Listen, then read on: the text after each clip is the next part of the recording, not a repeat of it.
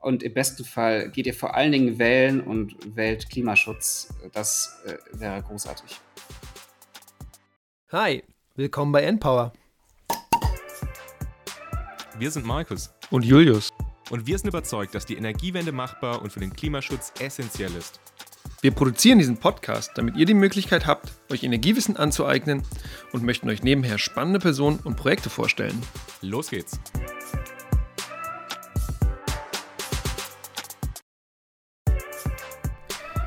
Ihr Lieben, hier ist Julius. Bevor es gleich mit der Folge losgeht, habe ich noch zwei Ansagen und wir haben noch eine Bitte an euch. Geht's los mit der ersten Ansage. Und zwar ist es so, dass ihr wahrscheinlich wisst, wenn ihr die letzte Folge gehört habt, dass wir auf Tour gehen. Und zwar Empower Live. Und zwar am 7., 8. und 9. Oktober diesen Jahres. Am 7. werden wir in Berlin sein und mit einem, einem der Geschäftsführer der Deutschen Energieeffizienzinitiative DENEF sprechen.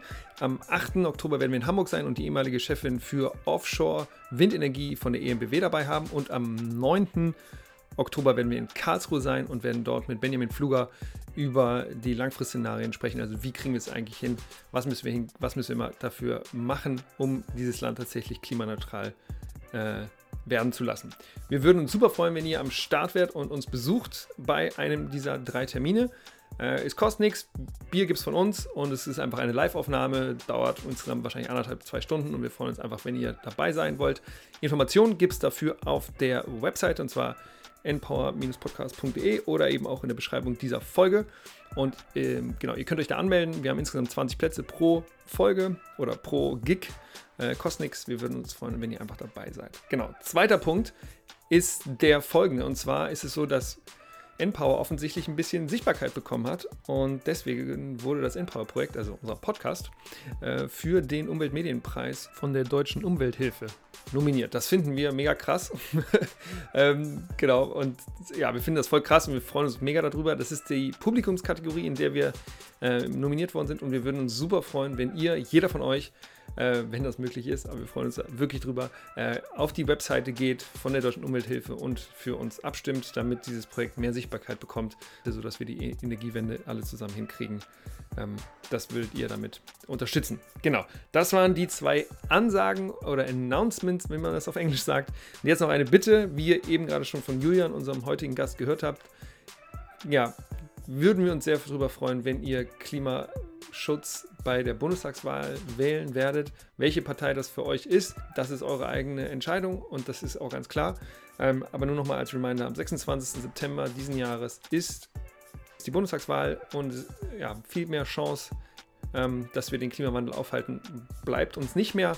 Deswegen, wir würden uns freuen, wenn ihr auf jeden Fall zur Wahl geht und im Zweifel auch Klimaschutz wählt. So, das waren die ganzen Ansagen zu Anfang dieser Folge. Jetzt geht es los. Viel Freude und schön, dass ihr mit auf dieser Reise mit uns seid.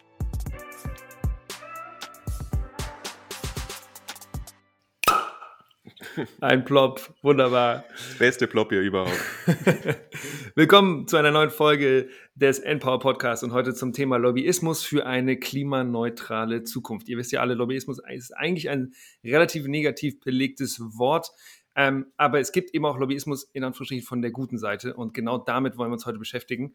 Äh, wie kann die Zivilgesellschaft, wie können Akteure, Akteurinnen dafür sorgen und einen Einfluss darauf haben, wie die Energiewende schneller vorankommt. Und dafür haben wir uns einen richtig guten Typ eingeladen, und zwar den CEO von German Zero, Julian Zuber. Hi Julian, schön, dass du dabei, heute dabei bist. Hi, freut mich sehr. Vielen Dank, dass ich dabei sein darf. Ja, cool. Genau. Ihr Lieben, die ihr zuhört, was ihr lernen werdet heute in der Folge, sind die folgenden Dinge. Also, wie kann Zivilgesellschaft Einfluss nehmen auf politische Entscheidungen in Deutschland, um natürlich die Energiewende voranzubringen? Wie können Akteure und Organisationen zusammen also politischen Wandel erzeugen? Und wie funktioniert das eigentlich mit dieser Beeinflussung der politischen Entscheidungsträger?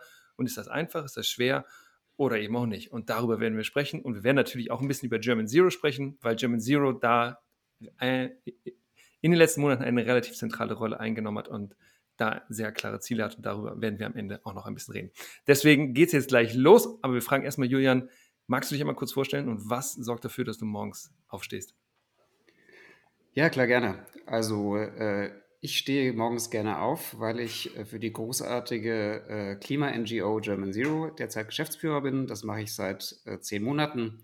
Vorher äh, war ich Strategieberater für den öffentlichen Sektor, insbesondere Mobilitätsprojekte und habe da Ministerien, aber auch Regierungen beraten. Und mich hat halt immer interessiert, dort zu sein, wo ich viel lernen kann, wo ich äh, mich engagieren kann für systemische, strukturelle Änderungen. Deswegen habe ich zum Beispiel vorher äh, auch äh, parteipolitisch mich engagiert. Äh, in München war da sehr aktiv, äh, habe äh, auch schon vorher eine gemeinnützige Organisation, den Europa- und außenpolitischen Think Tank Polis 180 gegründet gehabt für mehrere Jahre zusammen mit anderen, um, die, äh, um diesen Bereich zu verjüngen und äh, demokratischer zu gestalten. Und genauso bin ich jetzt hier bei Germ Zero aktiv, weil ich glaube, dass das wirklich ein, einen großen Unterschied macht, wie wir äh, die Klimakrise angehen und wie wir lösungsorientiert das äh, gut bewältigen können. Cool, wunderschön, dass du bei uns bist. Ich bin auch sehr gespannt auf die, auf die Sachen, die du uns noch heute erzählen wirst. Wie immer haben wir natürlich aber ein paar Entweder-Oder-Fragen vorbereitet, um noch ein bisschen mehr über dich rauszufinden. Mhm. Ne? Und wir fangen an. Es ist tatsächlich eine Entweder-Oder-Oder-Frage, die erste. Der Sommer geht ja jetzt langsam, ganz langsam vorbei. Aber trotzdem die Frage: lieber Gas, Holzkohle oder Elektrogrill? Ich glaube, ich bin äh, sträflicherweise ein Holzkohle-Fan, äh, aber das ist natürlich ein ganz schlechter Start. Äh, das mache ich einmal im Jahr und genieße es dann.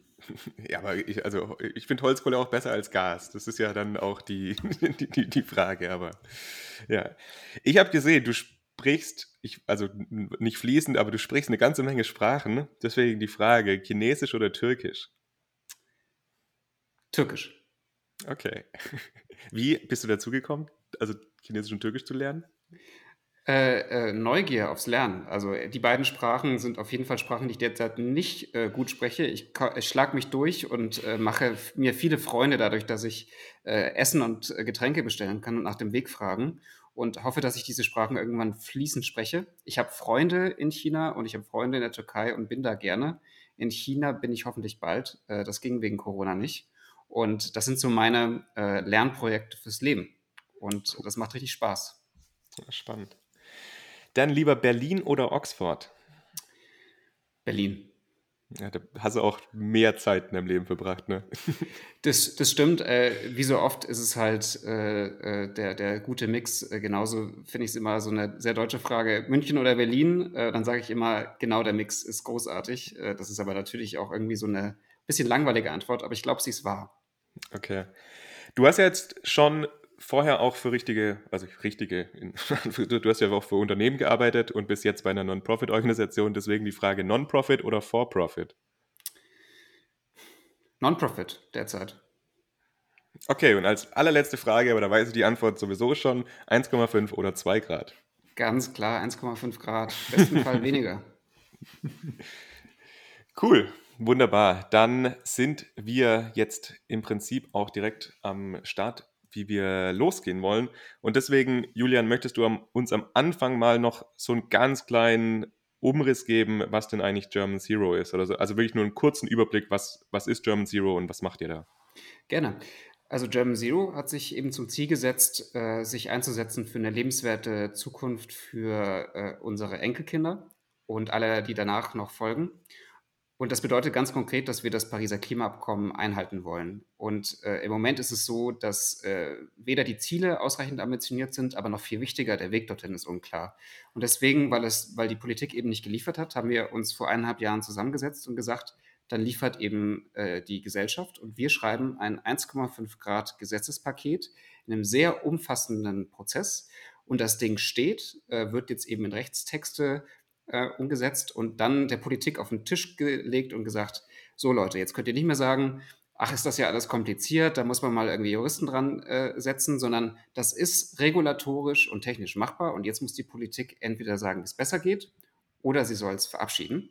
Und das machen wir vor allen Dingen, indem wir über Ehrenamtliche, also in dem Fall 1000 Ehrenamtliche, unter anderem sogenannte Politikgespräche in Lokalgruppen äh, führen. Und da sprechen Menschen von vor Ort mit ihren Kandidierenden und sagen, wie hältst du es mit dem Klima?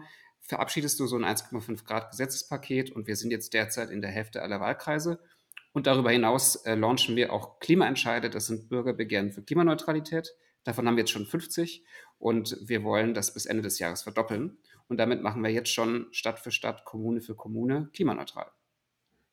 Und das hast du gerade vorhin auch schon gesagt. Wir hatten da gerade eben nochmal drüber gesprochen, im, ja, in den paar Minuten vor der Aufnahme, dass du gesagt hast, das sind eigentlich auch so Methoden, die eben auch im Hardcore nicht unbedingt guten Lobbyismus verwendet werden. Also, dass mhm. man wirklich die, die Abgeordneten vorher auch darauf anspricht und fragt, wie sie denn ja, entscheiden werden eigentlich. Genau, also es ist äh, so, dass wir uns, wenn man so möchte, als Zukunftslobbyisten verstehen. Wir setzen uns ein dafür, dass die Menschen, die jetzt gerade geboren werden äh, oder in Zukunft leben werden, einfach eine gute Zukunft haben und nicht nur eine gute Bildung. Im besten Fall halt, äh, oder zumindest keine schlechtere. Äh, Im Moment schaut es ja wirklich sehr dramatisch aus und äh, das ist auch nicht links oder rechts, sondern gesunder Menschenverstand. Äh, wenn man konservativ ist, dann will man ähm, Strukturen bewahren, die Schöpfung bewahren. Wenn man links ist, will man, dass der, die Politik wichtiger ist als Wirtschaftsinteressen. Wenn man grün ist, dann ist man einfach für eine lebenswerte Zukunft und Nachhaltigkeit. Und sozialdemokratisch ist man dann, wenn man sich für den gesellschaftlichen Zusammenhalt einsetzt. Und übrigens erweitert Klimaschutz ja auch Freiheiten und deswegen ist es auch sehr liberal. Und das machen wir halt äh, klar, dass es eigentlich ein absoluter No-Brainer ist, für ambitionierte Klimapolitik zu sein. Also es geht sehr stark um, um Bilder auch oder um Sprache, aber knallhart natürlich auch um Druck. Also wir äh, äh, machen Druck mit diesen Politikgesprächen, wo wirklich BürgerInnen äh, sich die Kandidierenden und die äh, Abgeordneten vornehmen und sagen, hey, das sagst du, machst du, aber wir haben uns angeguckt, wie du abstimmst. Äh, wenn du übrigens in der Regierung kommst, bist du für 1,5 Grad, bist du für so ein 1,5 Grad Gesetzespaket? Und dann fragen wir sie, hast du Interesse, so ein äh, Wahlversprechen abzugeben, so ein Klimaversprechen, und dann unterschreiben die das auch. Und das legen wir dann nach der Wahl hin und sagen, hey, folgendes hast du unterschrieben, jetzt mach auch bitte, sonst machen wir richtig Krach. Auf der anderen Seite äh, ist es neben dem Druck auch wichtig, äh, lösungsorientiert zu sein. Politikerin zu sein, ist ein knallharter Job. Äh, es ist wirklich nicht einfach. Und ja. alle zerren an einem und deswegen wollen wir auch unterstützen. Und das heißt, eine Unterstützung ist eben die, dass wir einen Lösungsweg vorgeschlagen haben. Wie kann man umgehen regulatorisch? Und das kann die Politik gar nicht so liefern, weil sie viel zu busy ist und viel zu sehr auch in Sektoren denkt. Das ist die Art, wie Politik aufgeteilt ist in äh, Bereiche. Es gibt da den klimapolitischen Sprecher oder den energiepolitischen Sprecher. Und das haben wir halt gesagt, das müssen wir anders machen. Und da entlasten wir auch die Politik. Und bei diesen Klimaentscheiden zum Beispiel, da sagen wir halt auch, hey, nutzt diese Zivilgesellschaft vor Ort, die Bock hat, die Kommune klimaneutral zu machen. Das heißt also, das ist eine Entlastung auch für äh, Wahlkreiskandidatinnen, die sagen, ja, wie kriege ich denn die Mehrheit, äh, die dann äh, mehr Solarzellen oder auch ein Windrad unterstützt? Mhm. Und da sagen wir, wenn du ein Wahlversprechen abgibst, ein Klimaversprechen und sagst, du meinst es ernst mit 1,5 Grad, dann helfen wir dir und dann unterstützen wir auch. Also im Kern ist es Zuckerbrot und Peitsche. wenn, du hast ja gerade gesagt, dass ihr ein Gesetzespaket erarbeitet ja. habt. Ähm, jetzt ist es ja so, dass Klimaaspekte, ähm, wie du es eben auch schon ein bisschen angedeutet hast, in sehr, sehr vielen Gesetzen irgendwie verankert sind. So, es ist nicht so, mhm. wir machen jetzt ein Gesetz, 1,5 Grad und auf einmal funktioniert alles, sondern das sind ja, ja, also man braucht genau, wie du das, glaube ich, gesagt hast, ein Paket, aber es ist ja so, dass es ein riesiges Wirrwarr an verschiedenen Gesetzen gibt, die allen verschiedenen Ministerien unter, unter, äh, unterstellt sind und dass es da eben verschiedene Bereiche gibt, wo jedes Ministerium Einfluss hat oder eben auch nicht Einfluss hat. Und das ist eben eine große Herausforderung. Wie spiegelt sich das denn in eurem Gesetzespaket wieder? Also habt ihr dann für jedes Gesetz, was es da draußen gibt, ähm, spezifische Vorschläge, was da rein soll? Oder habt ihr ein Gesetz, was das alles inkludiert, sagen wir es mal so? Mhm.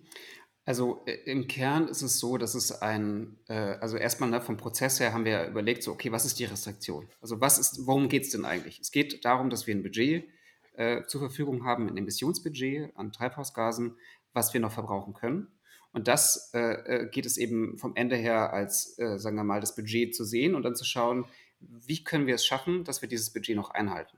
Und das ist eine Mischung aus, wo sind die meisten Emissionen und wo kann man am ehesten sozialverträglich, aber auch äh, äh, unternehmerisch freundlich die, die Emissionen reduzieren. Das war so die erste Idee. Das bedeutet, dass man sehr schnell bei einem Art Rahmengesetz ist, das wäre das Klimaschutzgesetz, was die Ziele festlegt. Das ist aber der leichteste Teil, weil es ja nur sagt, wo wollen wir was einsparen. Und dann wird es interessant. Und da haben wir äh, insbesondere im größten Bereich natürlich den Energiebereich. Und da haben wir beispielsweise ein erneuerbares Energiegesetz auf den Tisch gelegt, weil das bestehende EEG überhaupt nicht dafür ausgelegt ist, wirklich vom Ende her gedacht zu überlegen, wie sähe denn eine klimaneutrale Gesellschaft äh, aus, eine klimaneutrale Energieversorgung, die äh, versorgungssicher ist, die preisstabil ist und die eben äh, auch funktioniert insgesamt. Und das haben wir alles auf den Tisch gelegt. Genauso gibt es dann ähm, in anderen Bereichen ganz viele Regulierungen, die wir teilweise neu entwerfen, andere passen wir an. Das sind insgesamt über 470 Vorschläge. Und das ist wahnsinnig viel, aber noch viel interessanter ist, dass wir am Anfang des Prozesses alle Vorschläge, die es gibt und die diskutiert werden, uns identifiziert haben. Das waren über 5000 und die dann destilliert haben äh, in einem sehr aufwendigen Prozess mit einer Beteiligung äh, online, aber auch mit Expertinnen, äh, die ausgewählt haben, was sind die wirksamsten, was ist am wenigsten bürokratischer Aufwand, was ist fair und was ist wir wirksam insgesamt ähm, in der Kombination. Und das hat dazu geführt, dass wir äh, aus unserer Sicht das erste 1,5 Grad Gesetzespaket haben, was über alle rechtlichen Bereiche geht, die wichtig sind, äh, beispielsweise BGB, aber auch äh, äh, es, es, gibt auch das BEHG, also das äh, Brennstoffemissionshandelsgesetz. das sind alles Dinge, klingt alles super unsexy, aber es, äh, am Schluss geht es um geht es um Gesetze, weil es ja eine systemische Frage ist, wie man nachhaltig leben kann, wenn wir drei versuchen, nachhaltig zu leben, ist das richtig anstrengend, weil wir viele der Emissionen ja gar nicht im Griff haben. Und deswegen ist es so wichtig, äh, hier eine politische Lösung zu finden. Und das ist auch alles online abrufbar in verschiedenen Formaten, damit nicht jeder diese 500 Seiten durchlesen muss. Es sind ja jetzt auch andere Möglichkeiten noch, als einen Gesetzestext zu schreiben, mit denen man da irgendwie auch Lobbyismus betreiben kann oder da auch einen Einfluss nehmen kann. Deswegen kannst du vielleicht noch mal so grundlegend sagen, was für Möglichkeiten gibt es denn eigentlich jetzt von der Gesellschaft oder von der Zivilgesellschaft, also jetzt Personen, die jetzt nicht unbedingt in der Politik sind, was gibt es denn da für Möglichkeiten, um eben auf politische Entscheidungen Einfluss nehmen zu können? Hm. Also es gibt viele, weil am Schluss ist ja Zivilgesellschaft nichts anderes als die Gesellschaft, also wir, und wir sind der Primat des Politischen. Wir wählen. Das heißt also, das Erste, was offensichtlich ist, zur Wahl gehen. Sich äh, das Wahlrecht wirklich ernst nehmen. Ähm, manche natürlich auch sich aufstellen lassen und wirklich auch Verantwortung übernehmen äh, als PolitikerInnen, auch im ehrenamtlichen Niveau. Und das muss einfach auch unterstützt werden, auch wenn man nicht immer 100 Prozent übereinstimmt äh, alles ist in dem Sinn politisch, was aus dem Pri Privaten herausgeht. Also jede Diskussion mit der Oma, die eine ganz andere Meinung hat zur Politik, ist ein politischer Akt und ist auf eine gewisse Weise ein Engagement. Darüber hinaus gibt es natürlich die klassischen Elemente und das ist äh, Aufmerksamkeit schaffen. Das geht durch Demonstrationen, aber auch durch, durch andere Organisationen, die man gründet. Und es braucht eben beides. Also neben der sagen wir mal, eher leiseren Arbeit im Hintergrund, auch teilweise sehr inhaltlichen Arbeit, braucht es auch so etwas wie Demonstration. Ne? Deswegen ist das ja auch so wichtig, dass es verankert ist, das Versammlungs- und Demonstrationsrecht in, in einer Demokratie. Und da muss man auch klar sagen, äh, Fridays for Future mit all den, äh, mit dem Ökosystem an Klimaschutzorganisationen, die auf die Straße gegangen sind, die haben das auf die Agenda gebracht. Und jetzt geht es eben neben dieser Aufmerksamkeit, diesem Druck darum, wie kommt man jetzt zu dem Ziel hin, 1,5 Grad? Und da sind dann so Organisationen wie wir äh, relevant, die wirklich einen Lösungsweg aufzeigen. Also im Kern, es gibt ganz viele verschiedene Möglichkeiten und es braucht immer beides. Krach machen, aber auch Lösungen aufzeigen. Mhm. Gibt es eigentlich, hast, also hast du da ein Gefühl, ich meine, ihr habt ja jetzt auch, ich habe es gerade gar nicht ganz im Kopf, 2019 oder wann seid ihr gegründet? Genau, 2019. Und Habt ihr da auch andere Organisationen mitbekommen, die jetzt in den letzten drei, vier Jahren gegründet worden sind? Also hat sich da tatsächlich jetzt viel getan in der letzten Zeit? Ja, also es ist insgesamt eine viel dynamischere äh, und auch deutlich strategisch denkendere, äh, äh, sagen wir mal, Branche, wenn man so möchte, äh, die sich da äh, auch viel professioneller organisiert. Also es gibt insgesamt sehr interessante Entwicklungen von bestehenden Bündnissen. Wir sind zum Beispiel auch Teil der Klimaallianz, also die äh, über 140 Organisationen äh, hier zusammenbündelt, die sehr, sehr unterschiedlich sind, aber da eben eine gemeinsame Stimme findet. Es gibt auch interessante neue Organisationen, wie beispielsweise den äh, Bürgerrat Klima, wo wir auch im, im, wissenschaftlichen Beirat waren und im Unterstützerkreis, der wirklich selbstständig einen Bürgerrat zu Klimafragen unter der Schirmherrschaft von äh, Horst Köhler durchgezogen hat, weil es nicht die Bereitschaft in der Politik gab, das zu tun.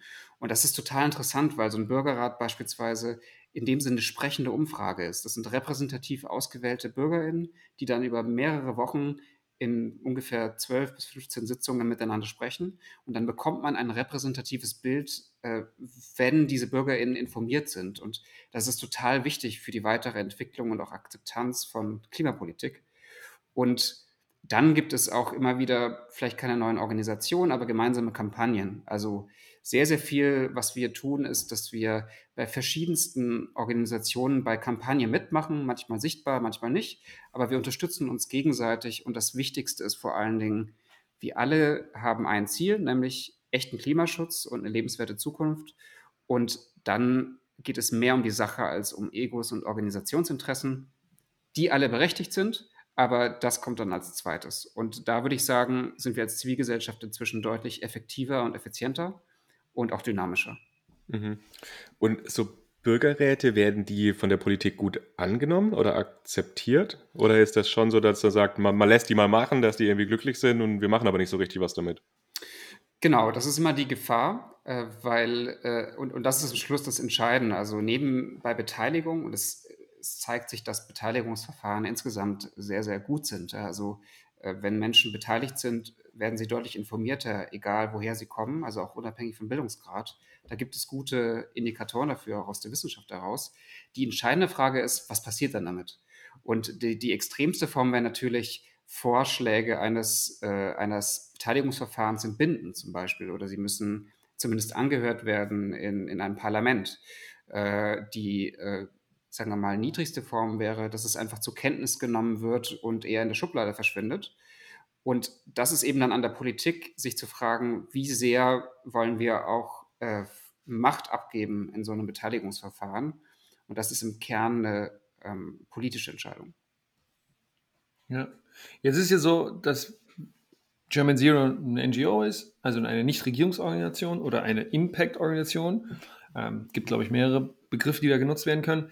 Und du hast jetzt ja gesagt, okay, es gibt ungefähr, was hast du gesagt, 140, die in dieser Klimaallianz zum Beispiel sind. Jetzt seid ihr ja nicht die Einzigen, die den politischen Prozess irgendwie beeinflussen wollen. Also es mhm. gibt eben diese NGOs, Non-for-Profits, sondern for Impact, sondern es gibt eben auch sehr bezahlte Lobbyisten, also andere Lobbyisten. Magst du mal aufzeigen, ähm, was denn eigentlich genau insgesamt außerhalb des Parlaments noch so, noch so passiert? Also ähm, wen, welche anderen Akteure gibt es da noch? Und magst du mal unterscheiden zum Beispiel nach Geografien? Also ähm, zwischen Lokal, Land, Stadt und so weiter. Also wen gibt es da noch? Magst du da uns mal einen Überblick geben?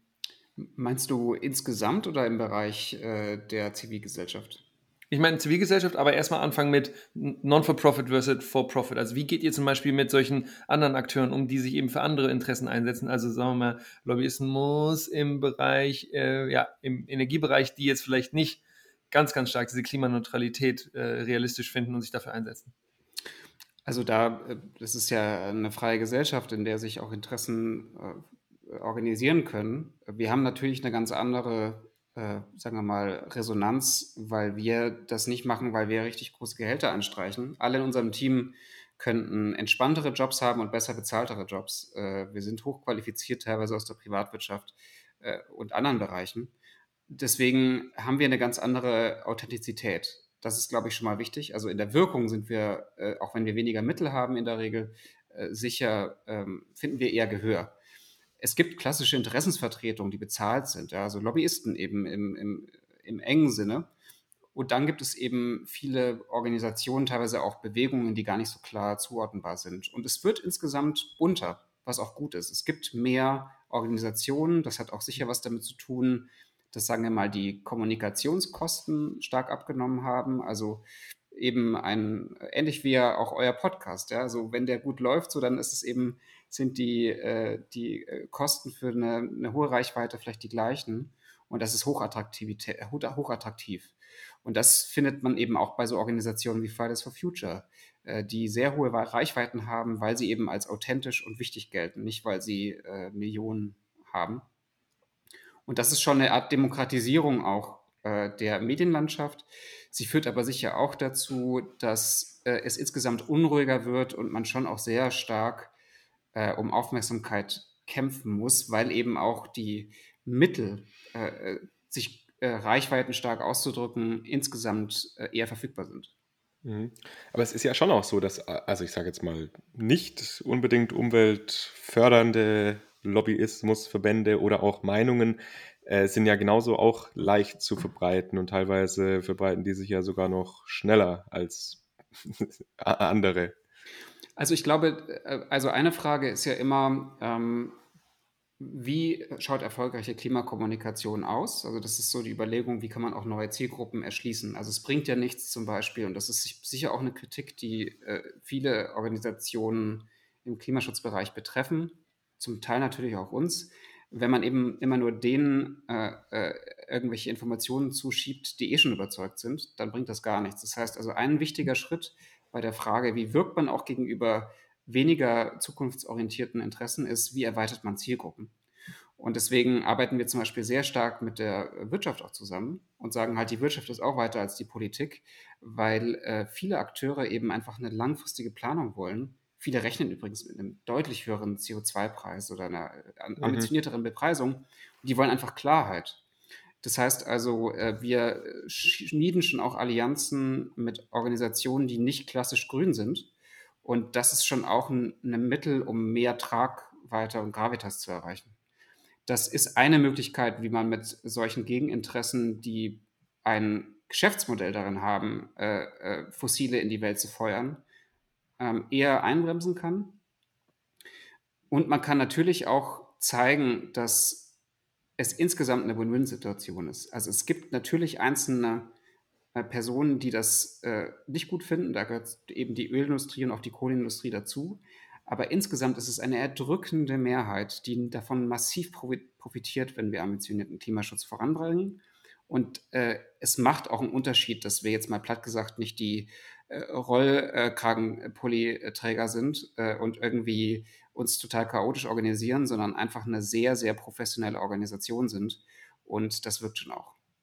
Mhm. Sag doch mal kurz, ihr gebt, es, gibt, es gibt euch erst seit 2019 und trotzdem habt ihr schon 1000 Mitglieder und irgendwie da jetzt so viele Leute reingeholt, die da an diesen äh, Gesetzesvorschlägen mitgearbeitet haben und ihr habt zum Beispiel Kontakt aufgebaut und eben auch Unterstützer gefunden, wie zum Beispiel Rezo, der da Videos für euch gedreht hat. Ja. Wie habt ihr das so schnell hingekriegt? Also, weil du hast ja gerade von Professionalität gesprochen, aber was, mhm. was macht ihr anders? Also was ist bei euch der springende Punkt, der tatsächlich durch mehr Professionalität auch zu schnellerem Wachstum oder schnellerem Impact-Aufbau führt? Hm. Also erstmal ist natürlich immer auch ein bisschen Prise Glück dabei. Das ist, äh, glaube ich, wichtig. Äh, es muss nicht immer so gut laufen. Was es aber immer braucht, ist eine sehr kühle Analyse, was ist der Mehrwert, den man liefern kann. Reine Aktivität, und das ist in dem Sinn ein sehr unternehmerischer Ansatz, sondern eben eine Analyse, was ist das Alleinstellungsmerkmal, ist notwendig, bevor man loslegt. Und das ist schon das, was wir getan haben. Wir haben geguckt, was fehlt. Und es fehlten eben die, äh, der, die, die, das Ziel, äh, wie man, äh, der Weg, wie man die Ziele des Pariser Klimaabkommens einhalten kann.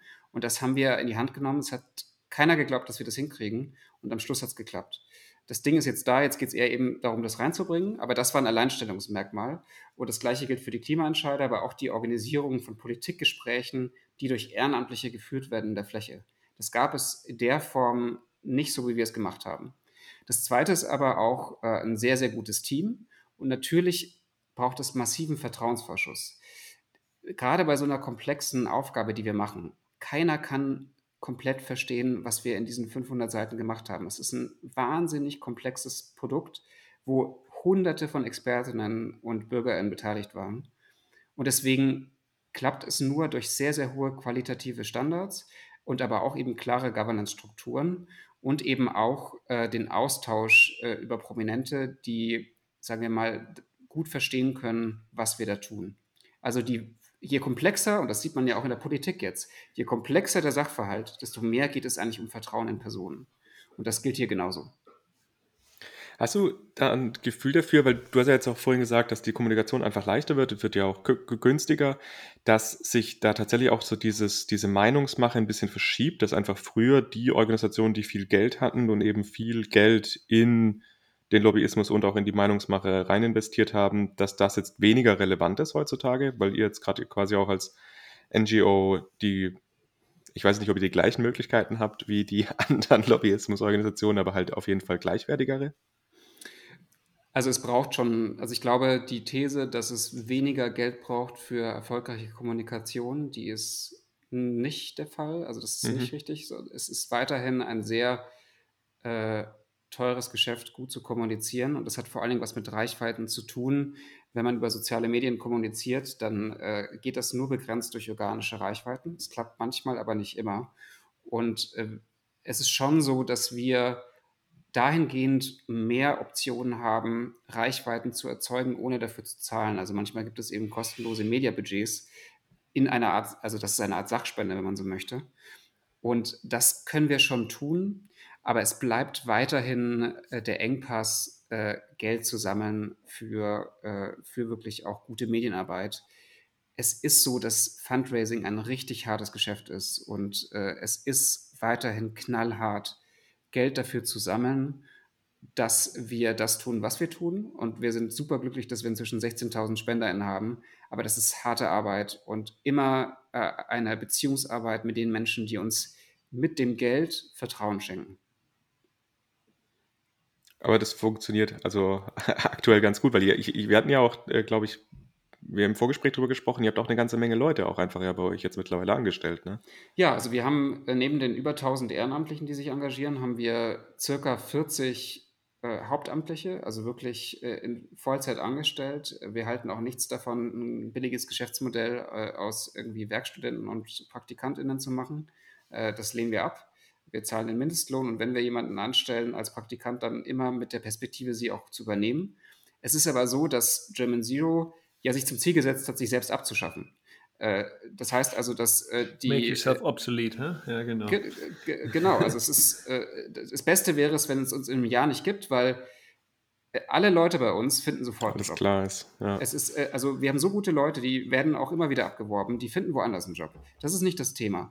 Äh, Wir werden jetzt zum Beispiel, viele Leute regulär werden, werden bei German Zero jetzt rausgehen, weil eben diese Kerngesetzesarbeit abgeschlossen ist. Das Mhm. war ein Prozess von einem knappen Jahr, wo wir ganz viele Juristinnen gebraucht haben und andere Expertinnen. Und das ist jetzt zum Beispiel abgeschlossen. Das heißt, German Zero wächst nicht unbedingt von der Personalanzahl, aber vom Impact. Und die Personen, die jetzt bei German Zero arbeiten, äh, werden nicht die gleichen sein in einem Jahr, aber das ist Absicht, das ist by Design. Ja. Jetzt ist ja so, dass wenn man oder wenn ein Mensch eine neue NGO aufbaut, dass es eben ja genau Herausforderungen gibt, wie du eben auch schon gesagt hast, äh, finanzielle Art und Weise und so weiter. Kannst du uns mal mitnehmen, wie man eine NGO aufbaut oder wie man eine NGO vielleicht verbessert, wenn man oder ähm, schlagkräftiger gestaltet, wenn man eben in die Fläche geht. Also ich kann mir eben vorstellen, dass die Berlin-Bubble eben eine ganz andere Bubble ist, als wenn man irgendwie ganz in Deutschland, in, in, im gesamten Land Deutschland irgendwie Mhm. eine Anzahl an Supportern sucht. Ähm, und ich kann mir auch vorstellen, dass es eben Unterschiede, weitere Unterschiede zwischen Stadt und Land gibt oder eben auch, dass es vielleicht ein bisschen schwieriger ist in Flächenländern als irgendwie in Ländern wie Nordrhein-Westfalen, wo einfach ganz, ganz viele Menschen ganz, ganz nah beieinander Hm. leben. Deswegen magst du uns da mal mitnehmen, wie kriegt ihr eigentlich eure, eure Unterstützer, ähm, sei es eben Ehrenamtliche oder Leute, die eben spenden und welche Herausforderungen habt ihr da und wie geht ihr mit diesen Herausforderungen um? Also es sind zu viele, um die jetzt alle auszuführen. Ich glaube, die wichtigsten. Da bin ich immer gut drin, fünf Fragen auf einmal zu stellen.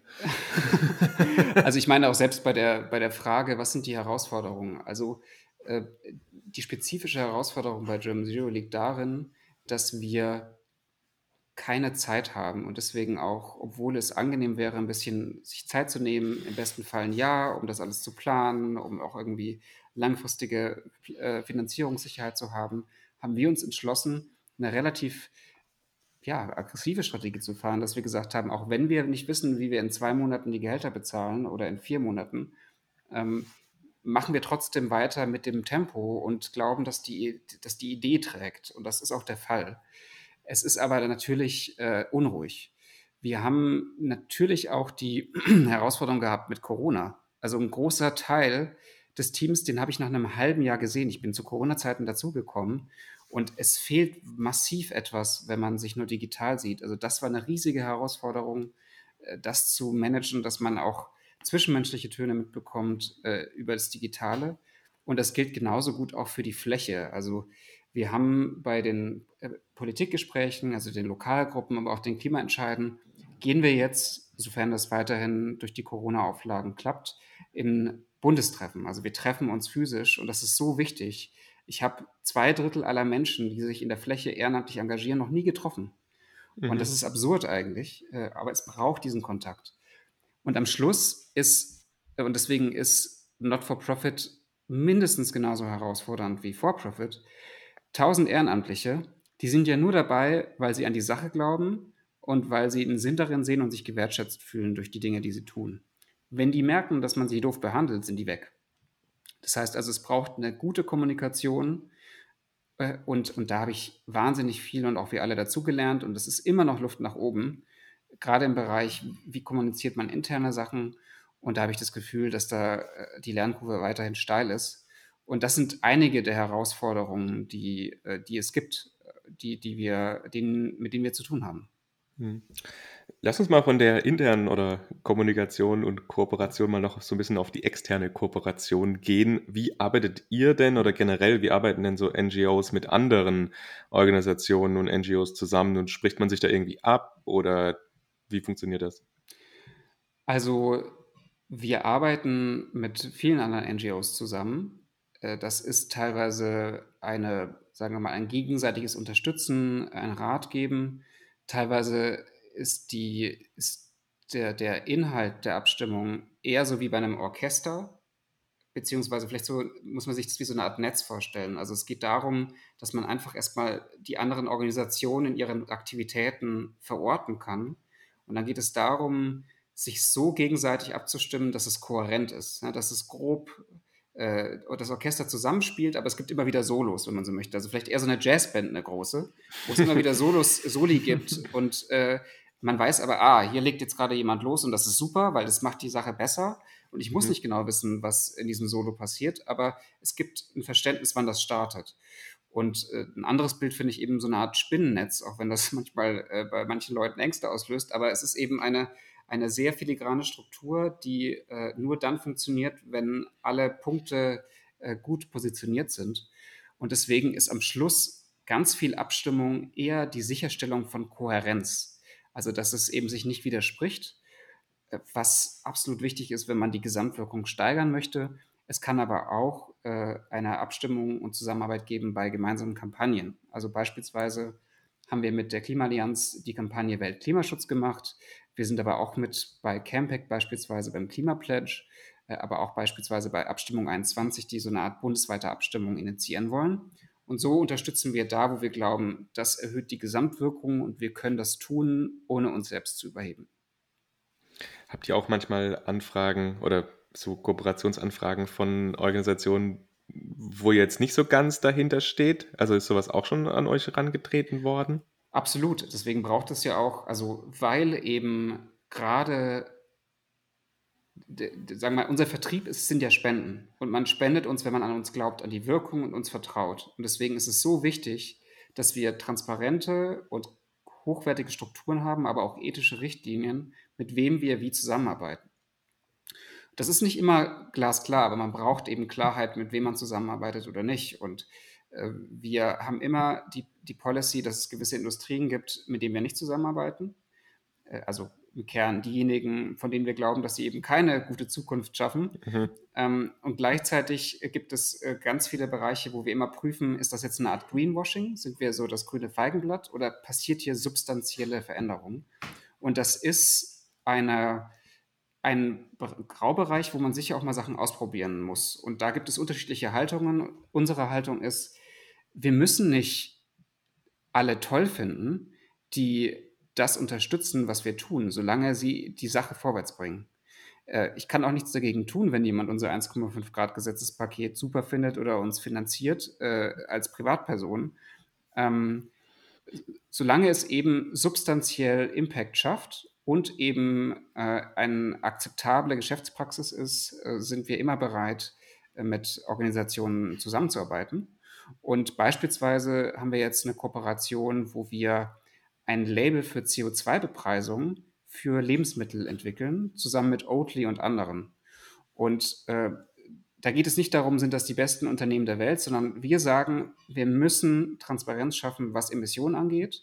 Und deswegen begrüßen wir die ernsthafte Initiative, ein Label dafür zu schaffen, wie Emissionen äh, sichtbarer werden. Und deswegen finden wir das dann in der Gesamtabwägung den richtigen Schritt. Das hört sich aber. Äh, Markus? Ich wollte sagen, finde ich äh, super cool. Das hatte ich tatsächlich, haben wir also in letzter Zeit öfters mal diskutiert, dass das total sinnvoll wäre, wenn man auf solche Sachen irgendwie ein Label hätte mit Informationen drüber. Aber ich weiß nicht, wie weit seid ihr da? Also ich sitze vielleicht weg von unserem Thema, aber da ist ja auch hm. dann immer so die, die Vergleichbarkeiten, die Baseline, also ob man das jetzt wie bei anderen Sachen macht, ob man es auf irgendwelche anderen Indikatoren bezieht oder absolut hm. ausweist. Wir sind in der Startphase, aber in einer sehr ernsthaften, wo wir schon sehr viele Ideen haben. Und äh, das Gute ist, wir wollen ja in die Richtung gehen, äh, Monitoring. Wir wollen wissen, also äh, German Zero soll sich dahin entwickeln, dass wir äh, sagen, ob 1,5 Grad drin sind, wenn 1,5 Grad draufstehen, um es mal platt zu sagen. Also so eine Art TÜV fürs Klima. Und mhm. das ist einmal in Bezug auf Gesetzesinitiativen wo dann gesagt wird, ja, das bringt uns zur Einhaltung des Pariser Klimaabkommens und wir können dann berechnen, stimmt das denn wirklich mit einer gewissen äh, Fehlerspannbreite? Äh, und das Gleiche äh, gilt eben für äh, andere Produkte. Und wir wollen eben, äh, dass es vielleicht ähnlich wie beim WWF für, für Natursiegel sowas gibt, wo man sagt, hier, äh, das steckt drin an Emissionen und ihr wisst, was ihr da kauft. Jetzt hast du ja echt viele Initiativen und Kampagnen auch schon gerade angesprochen. Wie kriegt ihr das hin, da ja intern für Kohärenz zu sorgen? Also ich, ich denke mir gerade, wenn Julian alle diese Projekte macht und steuert und alles, dann entweder arbeitest du nur komplett durch oder ihr habt einfach eine gute Struktur. Aber wie kriegt ihr es hin, dass ihr da ähm, genau euch nicht zerfleddert mit euren dann doch mhm. relativ ja, limitierten Ressourcen? Also jetzt mal selbstkritisch glaube ich, dass da auch noch wirklich Luft nach oben ist. Äh, es ist so, dass äh, eben äh, ich auch akzeptieren musste in den letzten Monaten, dass, äh, dass es da eben auch ganz viel äh, noch mehr Hände braucht. Und es ist natürlich dann hart äh, zu entscheiden, bei den knappen finanziellen Ressourcen, wen stellt man ein und wen nicht. Und äh, es ist so, dass ich finde, dass wir zwar besser geworden sind in der Koordination, aber es gibt immer noch mehr Synergieeffekte. Und das merken wir auch. Also diese Geschwindigkeit und dieser Drive, der führt dazu, dass wir manchmal auch nicht 100% Synergien ausnutzen, sondern nur 80%. Und das ist aus meiner Sicht auch noch ein ganz so wichtiges. Es ja. ja. es ist aber eine, auch eine Kritik, die zum Beispiel äh, ich aus dem Team bekomme und die muss ich auch annehmen. Und das muss sich auch noch bessern. Äh, ist aber natürlich äh, immer die Frage, ne, was möchte man langsamer treten? Möchte man äh, trotzdem das alles tun, auf die Gefahr hin, dass es mal Abstimmungshakeleien gibt? Und ich denke schon, dass wir den richtigen Weg gegangen sind. Ja, jetzt, Markus hat ja vor drei, vier Minuten gesagt, lass mal nach außen gucken. Jetzt habe ich wieder eine interne Frage gestellt, aber jetzt lass uns wieder doch nochmal nach außen gucken. Okay. Und ja. zwar, ähm, ja, du hattest ja gesagt am Anfang, dass eine Möglichkeit politische Entscheidungsträger und Trägerinnen zu beeinflussen, ist eben diesen, äh, also sie vor der Wahl zu fragen, seid ihr bei den, seid ihr bei den 1,5 Grad dabei und danach das nochmal zu zeigen, hey, ihr habt es unterschrieben, wie sieht's aus? So, das ist jetzt eine Möglichkeit. Wenn wir das jetzt mal hochziehen, wie funktioniert denn eigentlich oder wie seht ihr oder wie könnt ihr denn eigentlich politische Entscheidungsträger darin unterstützen oder beeinflussen, tatsächlich ähm, ja, Entscheidungen mitzutreffen, dass wir dieses 1,5 Grad Ziel tatsächlich erreichen. Also magst du uns nochmal mitnehmen in, in, die, in, die, in die Toolbox der Lobbyisten? Gerne. Also wir haben, wie gesagt, diese ehrenamtlich organisierten Politikgespräche, die da vor allen Dingen gut wirken, wo es um äh, Kandidierende geht. Also sowas klappt sehr gut natürlich vor der Wahl. Deswegen haben wir das gerade auch priorisiert.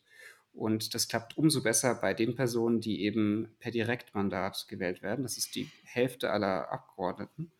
Und äh, da hören die schon sehr genau hin, die entsprechenden Personen, was da äh, gedacht wird. Und äh, es ist auch beeindruckend, wenn Ehrenamtliche sich so professionell organisieren, um mit äh, PolitikerInnen zu sprechen. Das äh, Zweite ist, wir führen selbst mit der Spitzenpolitik Gespräche und da geht es eher ums Informieren, was wir tun und wie die Systematik, die wir aufgebaut haben, helfen kann, wirklich Zeit zu sparen. Äh, also wir glauben, dass wir der äh, Bundesregierung im besten Fall ein Jahr sparen, weil sie nicht mehr diese ganzen Regulierungen, die, sagen wir mal, im Kern zu 90 Prozent Konsens sind, was da passieren muss, jetzt aufgeschrieben wurden. Also wir haben proaktiv Arbeit geleistet, die eigentlich eine Bundesverwaltung machen müsste. Und äh, es geht schon sehr stark dann nach der Wahl um die Frage der Beratung. Also wir sind ja Demokraten und deswegen sind die VolksvertreterInnen da ja auch autark. aber wir werden beraten dabei, wie sie ihren Job leichter machen können. Das sind im Kern zwei Sachen. Das eine ist regulatorische Arbeit und da ist dieses 1,5 Grad Gesetzespaket relevant und dann die politische Arbeit, also das Überzeugen, wie man eben so einen Weg in die klimaneutrale Gesellschaft gehen kann, gemeinsam mit allen. Und hier hilf, helfen unsere Lokalgruppen, aber auch die Klimaentscheide als Katalysator, die wirklich auch werben dafür. Und äh, wir können ja ganz anders auftreten äh, und mit anders Klartext sprechen, weil wir wollen nicht wiedergewählt werden. Und deswegen haben wir auch weniger Sorge äh, zu sagen, hey, also als Beispiel, ja, äh, sag mal, zum Nachbar zu sagen, bist du scheinheilig, du willst irgendwie klimaneutrale Zukunft, eine gute Zukunft für deine Kinder, hast aber, äh, stehst hier irgendwie vor der Tür des Abgeordneten, wenn plötzlich hier mehr Solarzellen aufs Dach sollen. Äh, das ist Quatsch. So, das geht nicht. Äh, du kannst nicht das äh, eine wollen und das andere dann tun. Und da sind wir schon eine Entlastung. Also platt gesagt, vor der Wahl machen wir sehr, sehr stark Druck und äh, informieren. Ähm, auch durch so Sachen wie den Klimawahlcheck, wo man ja schauen kann, wie viel Klimaschutz in den Parteiprogrammen drin steckt. Den kann man sehr einfach machen und wurde auch schon 100.000 Mal angeklickt in wenigen Tagen. Und äh, dann geht es aber sehr stark um eine unterstützende Funktion. Und das klingt vielleicht schizophren, dass man in der gleichen Organisation richtig Druck macht und auf der anderen Seite unterstützt. Aber wir sehen das als eine ganz wichtige Ergänzung und äh, es ist ja auch authentisch, weil am Schluss wollen wir, äh, dass wir die Erderhitzung beschränken auf 1,5 Grad möglichst. Und das ist unser Ziel, nichts anderes.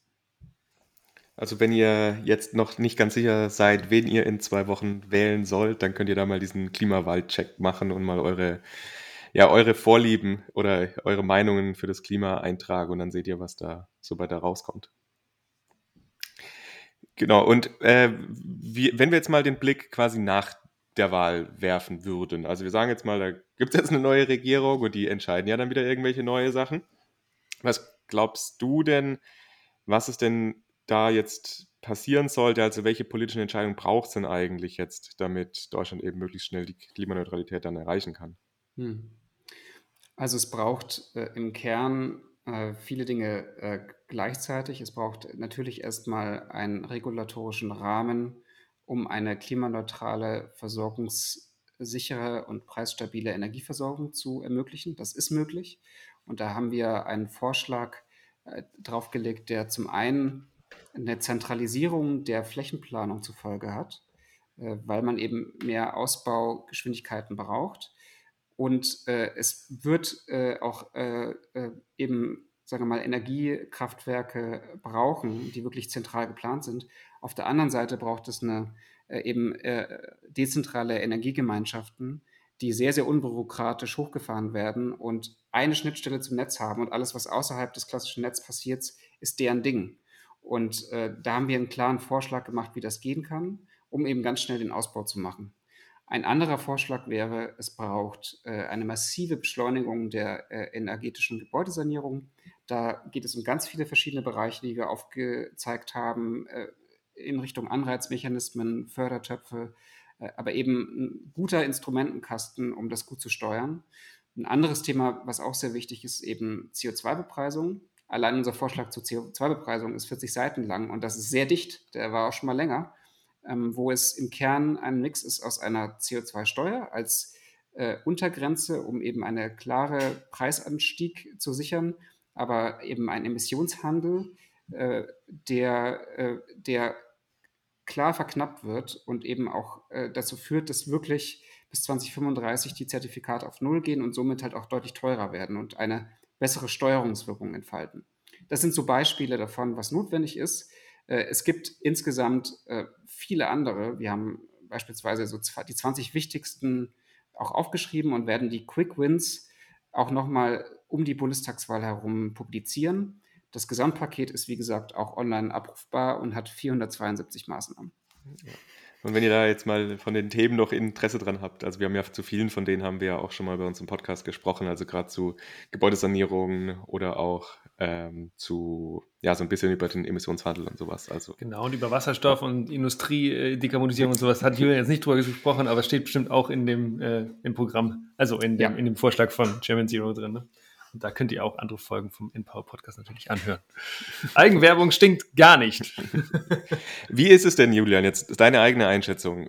Ich meine, ihr habt jetzt diesen Gesetzesentwurf geschrieben und der soll ja jetzt, ich weiß nicht genau, was der Zeitplan ist, nächstes Jahr oder irgendwann mal dann eingereicht werden und tatsächlich auch hoffentlich ja zur Abstimmung gestellt werden. Kannst du da mal kurz den Prozess erzählen? Gerne. Also im Kern geht es ja darum, dass wir bis äh, Frühjahr 2022 alles daran setzen, also in dem Sinne nach sehr langen Koalitionsverhandlungen wahrscheinlich, die uns erwarten, äh, dass so etwas in einer äh, wirklich interfraktionellen Aktion, aber durch die Regierung, die dann steht, initiiert, verabschiedet wird. Und äh, das funktioniert eben über die genannten Formate die, die, ich, äh, äh, die ich so skizziert habe. Es wird auch bedeuten, dass wir natürlich sehr stark zu den Koalitionsverhandlungen äh, uns einbringen. Am Schluss ist es eben eine knallharte Überzeugungsarbeit und ein sehr, sehr dickes Brett, was wir bohren. Aber wir glauben weiterhin, dass das, was wir da vorschlagen, im Kerninteresse aller politischen Strömungen ist und dass es eine, nicht nur eine Entlastung der BürgerInnen sein wird, weil sie eben nicht mehr jedes Mal, jeden Tag sich überlegen müssen, ist das jetzt nachhaltig oder nicht, ist das jetzt ein guter Lebensstil oder nicht, sondern es ist einfach klar, dass das funktioniert, dass das nachhaltig ist. man muss sich nicht mehr dauernd abrackern ähm, und das auf sich abwälzen lassen. Es ist aber auch eine Entlastung für die Politik, weil es wirklich die Synthese all der Sachen ist, die ständig diskutiert werden. Und dafür hat die Politik auch keine Zeit. Und äh, das ist in dem Sinn ein Entlastungsangebot und eben auch ein Zukunftsangebot an die Politik an, und an uns alle. Und daran glauben wir und deswegen glauben wir auch, dass das Tragkraft hat. Und was, genau, also du hast jetzt gesagt, ihr, ihr glaubt daran, dass es Tragkraft hat. Hast du eine Einschätzung, ihr habt ja jetzt auch, du hast ja gesagt, lokal auch schon mit manchen Abgeordneten gesprochen über dieses ja. Thema. Also, was ist denn dein Gefühl, welche Chancen haben wir denn aktuell eigentlich bei den Abgeordneten, dass so ein Gesetzesentwurf durchkommen kann? Also jetzt ist ja gerade der Wahlkampf weiterhin unterirdisch, äh, äh, was Inhalte angeht, aber es ist doch interessant, wie sehr, wie interessiert doch auch verschiedene äh, PolitikerInnen, die wirklich Ahnung haben, sind und zuhören und doch auch erstaunlich nah beisammen sind. Also es gibt viel Konsens, was da eigentlich passieren muss. Natürlich kann man gewisse Elemente später oder früher machen. Ähm, also beispielsweise kann man natürlich überlegen, ob man äh, die, so eine Art Neuzulassung von Verbrennern früher oder später auslaufen lassen möchte. Aber da musst du halt was anderes dann reintun, wenn du das später machst. Und die, die Diskussionen, die ich erlebt habe, die jetzt nicht in den Medien sind, sondern die wirklich im Hintergrund passieren, wo es auch Vertrauen gibt, die sind ziemlich gut. Und wir kriegen auch sehr ernsthaftes Interesse von den jeweiligen äh, Verantwortlichen zurück. Und viele haben auf dem Schirm, um was es geht. Und wissen, dass es wirklich äh, eine besondere Situation ist, in der Parteipolitik und das Taktieren um irgendwelche Posten zweitrangig ist. Und ich glaube an die Kraft der Demokratie, dass hier die Politik den Mut hat, das Notwendige zu tun. Ja, drücken wir uns allen die Daumen, hey. ja, ich finde das voll spannend, was du so erzählt, also auch über Hintergrundgespräche und so weiter, weil, äh, genau, Wahlkampf muss ja polarisieren, ne? also tut er jedenfalls immer irgendwie. Und trotzdem ist es, genau wie du sagst, eine, eine besondere Situation, in der wir uns ja gerade befinden, weil diese Bundesregierung, die jetzt da gerade gewählt wird oder in, in, ein paar Wochen gewählt wird, das ist die, die nochmal richtig was machen kann. Ähm, die, sonst wird es einfach langsam wirklich, wirklich fast zu, schon zu spät. Ne? Genau. Markus, hast du noch eine Frage? Sonst. Nee, ansonsten verabschieden wir, wir, uns. Außer Julian, du hast jetzt noch irgendwas, was wir völlig vergessen haben, drüber zu sprechen, was dir noch unter den Nägeln brennt, was jetzt noch dringend nach außen muss. Also ganz dringend natürlich, äh, setzt euch für Klimaschutz ein, hört natürlich auch äh, den InPower äh, Podcast äh, und im besten Fall macht ihr beides und schaut auf www.germanzero.de, wie man uns unterstützen kann. Und im besten Fall geht ihr vor allen Dingen wählen und wählt Klimaschutz. Das äh, wäre großartig. Genau, Bundestagswahl ist am 26. September an einem Sonntag, so wie immer.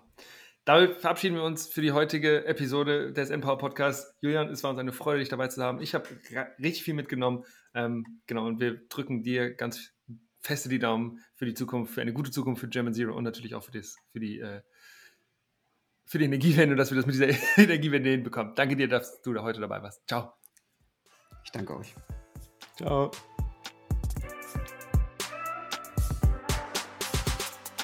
Recap. Recap.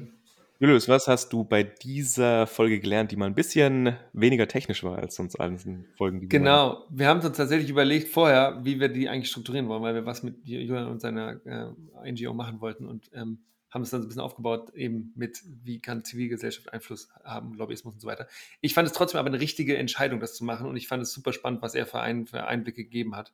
Ähm, erstmal finde ich es super spannend, wie schnell er und KollegInnen äh, German Zero in den letzten anderthalb Jahren aufgebaut haben. Da habe ich großen Respekt vor und wir haben im Nachgespräch einmal kurz darüber gesprochen, ähm, dass das eben auch, ja, dass das manchmal sehr zerrt und dass das irgendwie auch dafür sorgt, dass man selber und eben auch die Kolleginnen dann dann ziemlich ja, vielleicht auch manchmal an die Grenzen kommen. Ähm, und ich fand es einfach total spannend zu, zu hören, zu sehen, wie da zum Beispiel, äh, ja, wie, wie verschiedene NGOs zusammenarbeiten. Also ich fand diese Orchestermetapher, die er da benutzt hat, sehr spannend, im Sinne von, dass es eben ganz viele verschiedene Akteure und Akteurinnen und Akteursgruppen gibt, die sich aber viel den, den Stab in die Hand geben und dann eben in verschiedenen kleineren Subbereichen aktiv sind und trotzdem insgesamt zum Beispiel in dieser Klimaallianz mit, was hat er gesagt, 140 Organisationen erfolgreich ja, 140, zusammenarbeiten. Ja. Ähm, das fand ich schon cool, da mal ein bisschen Einblick zu bekommen. Was hast du mitgenommen, Markus? Ja, ich fand es auch extrem spannend zu hören, wie schnell die das hochgezogen haben. Und ich finde es halt auch interessant, dass die ja dann doch mit anderen zusammenarbeiten. Da haben wir jetzt tatsächlich gar nicht mehr nochmal so explizit drüber gesprochen, also wie genau so Absprachen und sowas mm. funktionieren. Er hat ja gemeint, mm. man sollte wissen, was bei den anderen passiert, um das auch so ein bisschen einschätzen zu können. Und äh, fand ich auf jeden Fall interessant, also dass da so Sachen dann passieren ich glaube, es wird halt jetzt tatsächlich auch nochmal sehr spannend, was mit ihrem Gesetzesentwurf tatsächlich halt passiert. Also, weil ja, und ob das realistisch ist, halt, ist, und ob Politiker genau, das eigentlich er, sich. Also, er ist halt ja. schon extrem ambitioniert, das ja. muss man halt schon sagen. Und er wird, so wie er jetzt dasteht, relativ sicher wahrscheinlich jetzt nicht angenommen werden, weil es einfach auch. auch sehr, sehr, sehr ambitioniert ist. Aber ich glaube, es ist schon total cool, dass die sowas gemacht haben. Und vielleicht kann man ja, also ich kann mir gut vorstellen, dass halt Teile davon einfach echt, wie er sagt, dass sie halt Unterstützung finden kann, um denen auch Arbeit abzunehmen, damit man nicht nochmal da Juristinnen und Juristen hinsetzen muss, um spezifische Passagen zu einzelnen Gesetzen ausarbeiten zu müssen. Also ich glaube, da kann man schon viel übernehmen, aber ich bin sehr gespannt, wie sich das nächstes Jahr dann alles entwickeln wird und ja, ob, ob sie es halt schaffen und wie sie es schaffen, vor allem diese einzelnen Vorschläge dann an die einzelnen Abgeordneten eben ranzubringen. Ja, genau. Und trotzdem natürlich, wenn ihr das eine gute Idee findet, was German Zero da macht, dann, ich glaube, wäre das schon cool, wenn ihr Lust habt, da ja, aktiv zu werden, da zu spenden oder sowas. Weil ich glaube, es ist auf jeden Fall eine unterstützenswürdige Organisation. Es ist, man muss ja, man muss ja ein bisschen übers Ziel hinausschießen. Ja, auf jeden Fall. Hey, ansonsten ist you, das ja nichts. Naja, wie war das? Es gibt so diesen Spruch, äh, wenn du nicht nach den, äh, wenn du, wenn du nach den Sternen zielst, dann kannst du wenigstens im Himmel landen, ja? Also, ja, genau. oder so ähnlich. Genau. Bin so richtig so gut im Zitieren. Ihr Lieben, damit verabschieden wir uns für die heutige Session. Wir haben uns gefreut und wir freuen uns, wenn ihr bis hier durchgehört habt. Wie immer freuen wir uns, wenn ihr äh, uns Fragen sendet oder wenn ihr mit uns in Interaktion tretet. Äh, wie immer auf empower.podcast auf Spotify, äh, auf Instagram, Twitter und so weiter und so weiter. Und auf Spotify. Es war schon richtig. Auf Spotify. Gibt genau, es auch. Aber wahrscheinlich, wahrscheinlich hören die Leute uns über Spotify. genau, oder über Apple Podcast. Das war's jetzt. Tschüssi, mach's gut. Ciao, ciao.